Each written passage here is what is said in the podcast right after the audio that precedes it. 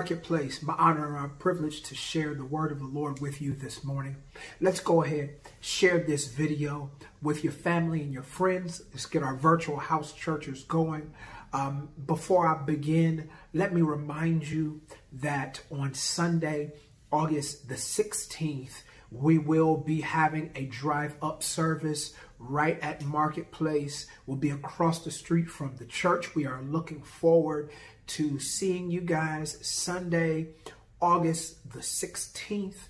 We will be having a drive up service at the church. If you are unable to come, no problem. We will still be streaming our worship services for you. So again, the experience for those of you who are comfortable with staying at home, we will still have the word and worship streaming uh, for you. In addition to that, for those of you who are looking to be able to look to your neighbor and uh, see them and, and, and worship with the community of the saints, we're going to be doing a drive up service. We will begin right there, 10:15 a.m right at the church. I look forward to seeing you on the 16th. Let's get started today as we deal with the word of the Lord and talk about the the responsibility that we have of speaking the word with authority and not our word but speaking the word of Jesus with authority into the earth. If we're really honest, and I keep coming back to these points because I think that they are important, but if we are honest, many of us right now are dealing with a number of stressors. Stressors. S T R E S S. Stress. Stressors. And so when we are stressed, we still need to know that there is power in the word of the Lord. As I begin today, if you feel like you are stressed, if you have some circumstances and situations that are causing, that are uh, triggering stress in your life, we have to believe that the word of the Lord can fix it. If you know somebody is stressed, this is the this is the moment. This is the time where go ahead, share this word with them because I want to show you how the word can fix it. You see, when we are stressed, it is possible, listen to me, to know what to do and still be struggling to do it. I'll say it again. It's possible when we are stressed to know what to do. I know what to do. I know how I'm supposed to act. I know how I'm supposed to behave, but I'm still struggling with doing it. When we are stressed, it is possible to have sincere desire but in the midst of my sincere desire, I can also have sincere frustration. Your desire to do the right thing can be absolutely legitimate and sincere, but our desire to, to be frustrated is absolutely legitimate and sincere as well. When I am stressed, it is possible to be consumed by the circumstances. And in the midst of being consumed by the circumstances, I lose sight of the power, the strength, the potency of the word. Again, when I'm stressed, it's possible to know what I should do, but struggle to do it.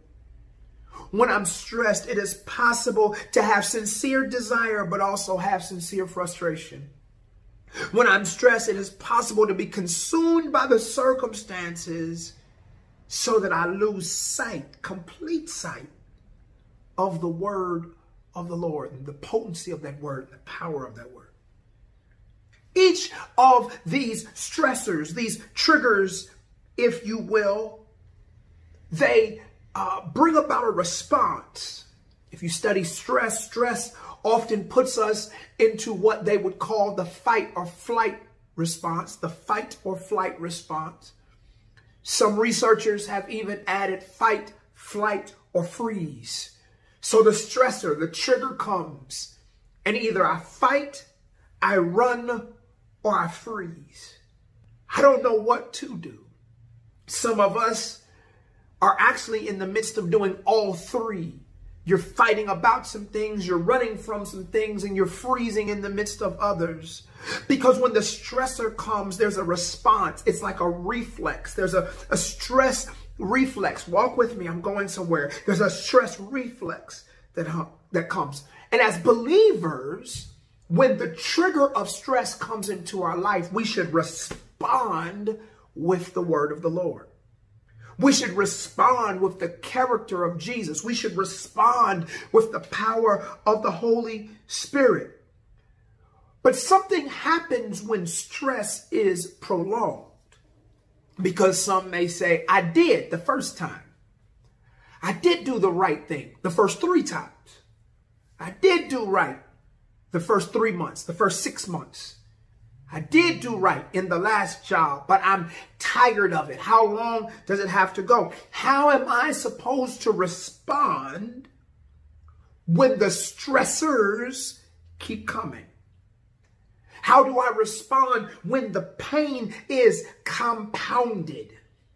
When it's one thing after another? What do I do when as soon as I'm getting past one bit of pain, another bit of pain comes on top of it. And as soon as I'm able to handle that bit of pain, something else happens. How do I respond when the levels, it seems like I'm underwater. I am drowning. I want to do the right thing, but I find myself doing the wrong thing. I want to say the right thing, but I find myself saying the wrong thing. How do I respond when the stressors keep coming, the pain keeps coming, the hardship keeps coming, the heartbreak keeps coming. How do I respond?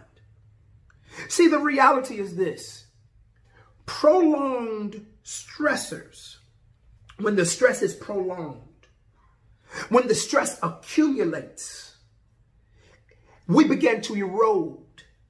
In other words, the more you put on us, the deeper we go down, we erode. We, we, you know, that first time, that first time we are still saying, God, you got it. The second time, God, you got it. The 12th time, I don't know. The 15th time, I really don't know. The 30th time, I'm not sure at all. The 45th time, ah, just God, you're not going to do it. By the 70th time, God, you must not hear me.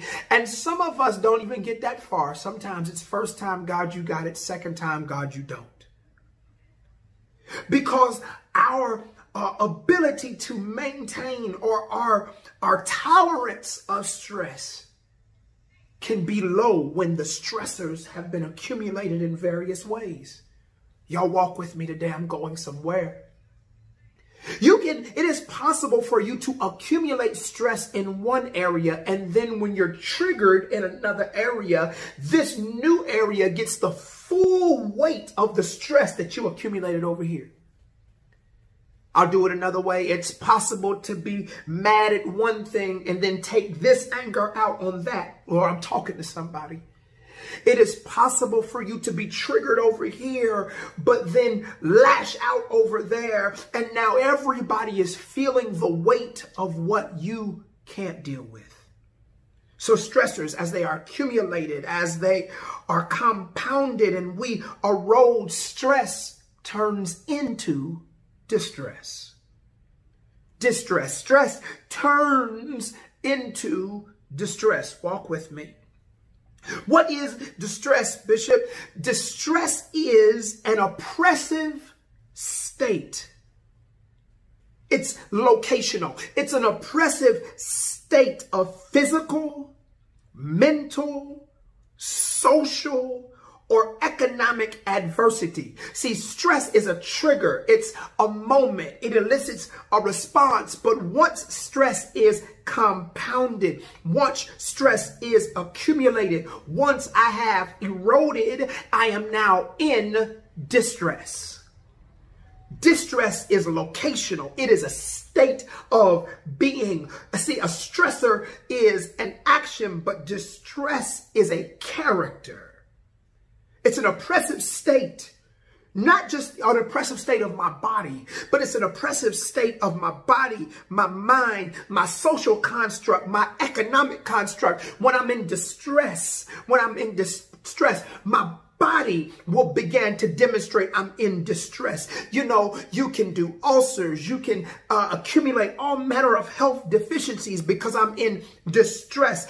I can't think straight. I'm mentally in distress. Socially, my constructs are off. My circle changes, it shifts because I'm in distress. I'm in economic vulnerability and I'm in economic uh, pain, all because I'm in distress. Is there anybody willing to admit that your stressors have put you into a state of distress? that the compounding of the issue, the compounding of the pain, the compounding of the circumstances have eroded you to the point, they have accumulated to the point where you find yourself in the state of distress. I'm not saying you are not saved. I'm not saying you don't love God, but I'm trying to paint this picture that some of us get to a spot where literally stress has invaded our space. It has invaded our bodies. It has invaded our minds. It has invaded our social construct. It has invaded our resources and our entire state is distressed. What does that have to do with the word of the Lord? Uh, Bishop, well, Paul finds himself, I'm going somewhere, Paul finds himself in this place. When Paul was writing in uh, Romans chapter 7, uh, I'll read a couple of verses. In verse 18, he says, watch this, for I know that nothing good dwells in me, that is in my flesh, for the willing is present in me, but the doing of the good is not for the good that I want, I do not do, but I practice the very evil that I do not want. Again, for the good that I want, I do not do. Y'all see that? I do not do, but I practice the very evil that I do not want. Paul is sitting there and he was saying, listen, I know what I'm supposed to do, but for some reason I'm not doing it. I know what I'm supposed to say, but I find myself not saying it. I know the heart that I'm supposed to have, but I'm I'm in this distress. Paul was finding himself in a state a state of physical, mental, social, economic. He found himself in a state where the stressors, where the stressors had literally said, listen, I know what I'm supposed to do, but I'm not. I know what I'm supposed to say, but I'm not. How many of you have been there? How many of you have been there? And it makes us look completely off to the world. Because when we get into our worship services and our church service, we shout, we run, we dance, we do all of the things that are connected to a state of holiness. But the reality is the distress state is our reality. The distress state is who we are. And so we try to come out of it by what we do when we're around the saints. But then when we get by ourselves, the, the stressors keep compounding. What did Paul say about this? Because I'm, I'm, I'm, I'm putting this foundation so I can show you this word. In verse 24, wretched man that I am. Who, not what? Who, not what? Who will set me free from the body of this death? He names it. Thanks be to God through Jesus Christ our Lord. So then, on the one hand, I myself, with my mind, am serving the law of God, but on the other, with my flesh, the law of sin. So he's showing us, I got, my mind wants to do one thing, my flesh wants to do another, but he, but he asked the question, who can deliver me? He didn't say what can deliver me. He said, who can deliver me? He didn't say what can deliver me. He said, who? Who? He knew I need someone to rescue me. And he names that person. His name is Jesus. You can try anything else. You can try bottle. You can try addiction. You can try all manner of things. But the truth is we need Jesus. We need to accept the death, burial, and resurrection. His work needs to be realized in our life. We need Jesus. We, we need to accept that he came and he bled and he died and he got up just like he said he would. And he sent us the precious gift of the Holy Ghost. We need to accept Jesus. You can try anything else you want, but at the end, you're going to be empty until you accept Jesus. We need the power of Jesus. We need the boldness of Jesus. We need the clarity of Jesus. We need the resolve of Jesus. We need the love of Jesus. And so he says, who can get me out? Oh, I know who. Paul says, I know who can do it. It's the one who knocked me down on the road of Damascus. I know who can do it. It's the one who I know changed me from who I was to who I am right now. I know who can fix it. It is the one who was able to look beyond my faults and see my need. I know who can do it. It's the one who was able to, to keep me and preserve me even while I was yet a sinner. He still died for me. I know who can do it. His name is Jesus. But what does that have to do with the word? What does that have to do with us? Because Bishop, I hear you. I hear what you're saying, but I'm in distress right now and Jesus has not come to me. I'm in distress right now and, and we are far removed from this historical reference. What do I do now? Well, well, we know, watch this, that we can deploy Jesus to the battlefield of our situations with the proper declaration of the word. Let me give that to you again. I can deploy Jesus to the battlefield of my circumstance, to the battlefield of my situation with the proper declaration of the word third time. I can deploy Jesus. I can send Jesus out to the battlefield of my circumstance, of my situation. I can send Jesus to my marriage. I can send Jesus to my child. I can send Jesus to my job. I can send Jesus to my resources. How? With the proper declaration of the word. Teach us how to do that. Well, we know according to John that in the beginning was the word. The word was with God and the word was God. We know also in that chapter, John 1, and the word became flesh and dwelt among us. Therefore, when I have the word of God, I have Jesus in written form. Jesus is the word of God. And when it, he comes, when Jesus comes on the scene, when Jesus comes into our circumstance, when you let him in, glory, somebody just say, let him in.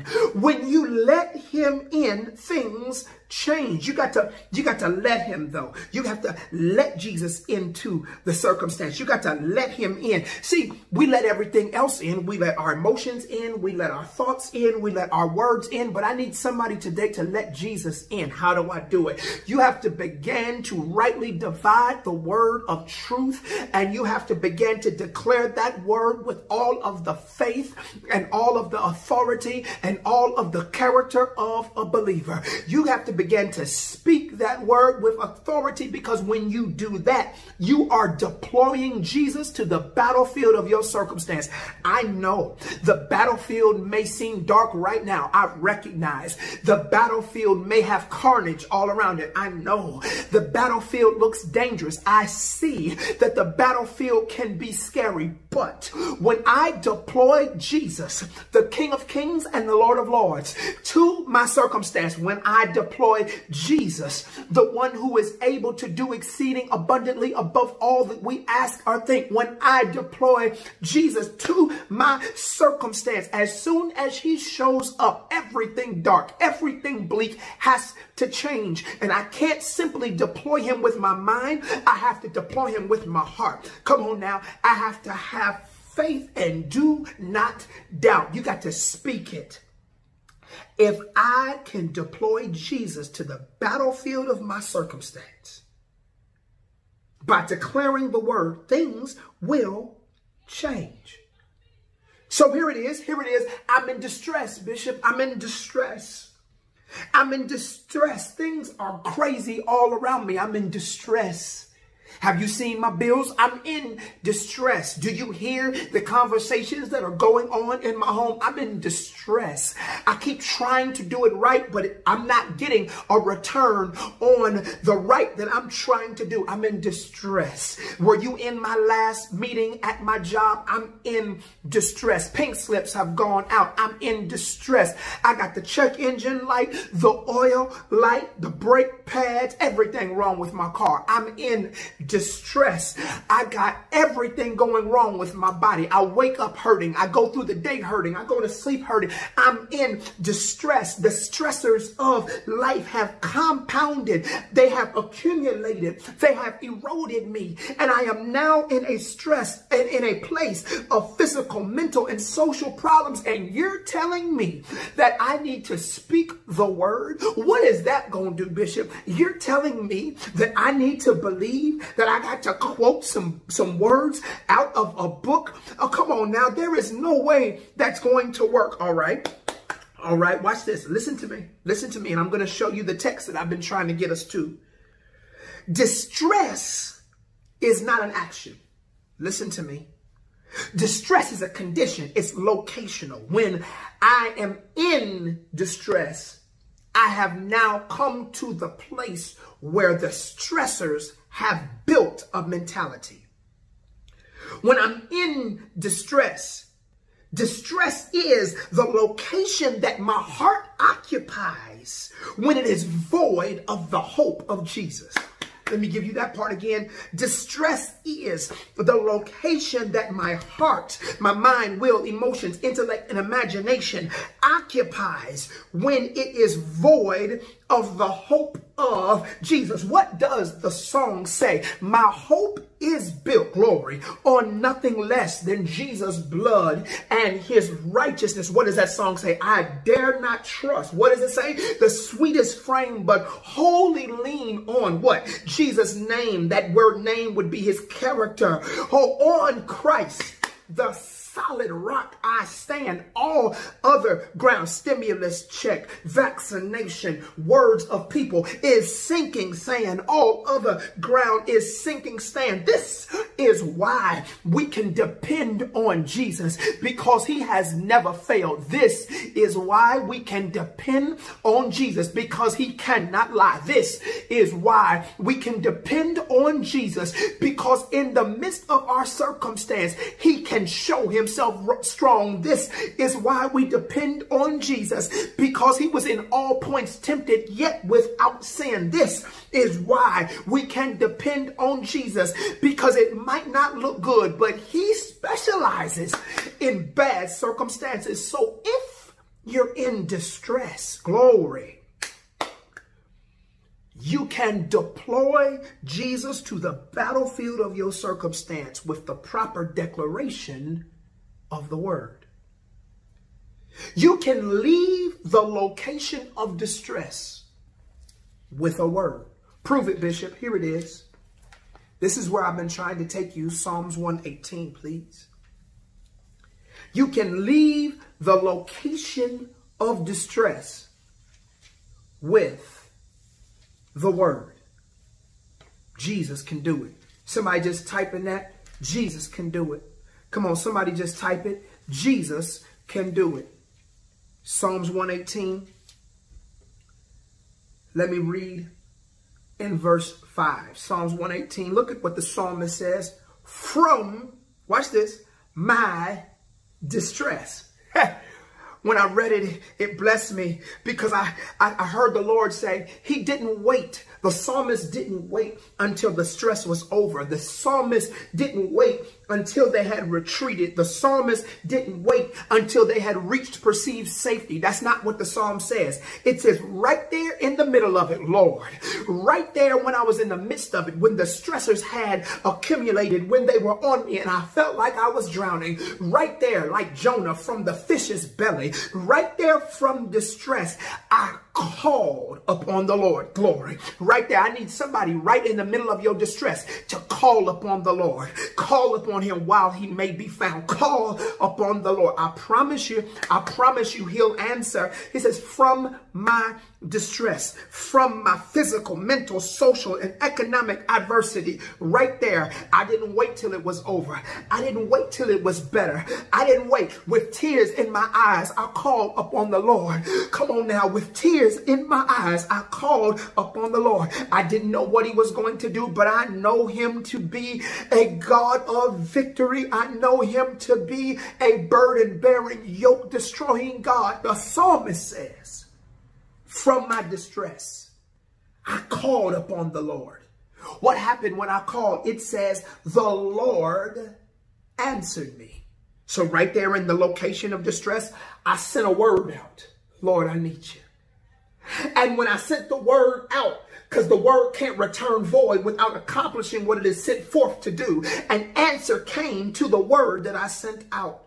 In the middle of distress, I sent a word out and the word came back. And watch what this is what happened. The Lord answered me and set me in a large place. That word large place means a place of expanse, a healthy place, a place of safety, a place of security. Wait, I was in distress.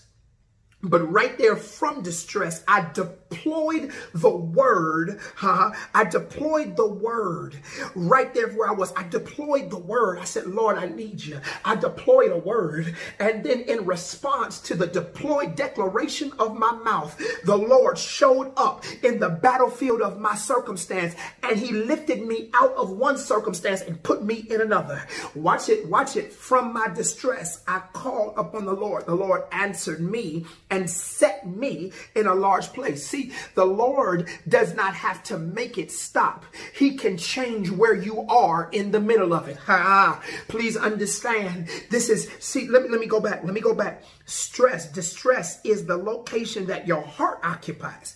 Distress is the location that your heart occupies.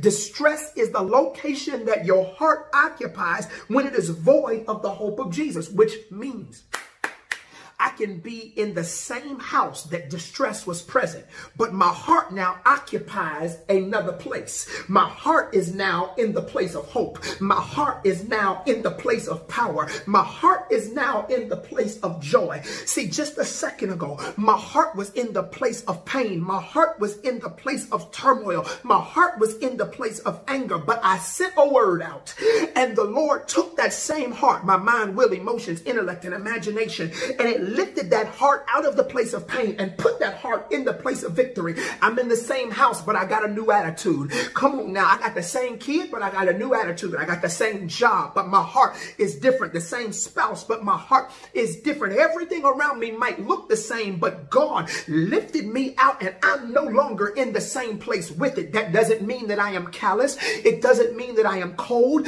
It doesn't mean that I am just sitting there and don't care. No, no, no, no. As a matter of fact, I'm digging in more. As a matter of fact, I'm pressing in the more. As a matter of fact, I'm going to be even the more steadfast, even the more unmovable, even the more always abounding in the work of the Lord. Why? Because now I done messed around and figured out that my labor is not in vain in the Lord. Is there anybody in this room that recognizes that you can make it with God? Come on now. If God be for you, who can be against you? Look at the psalmist from my distress.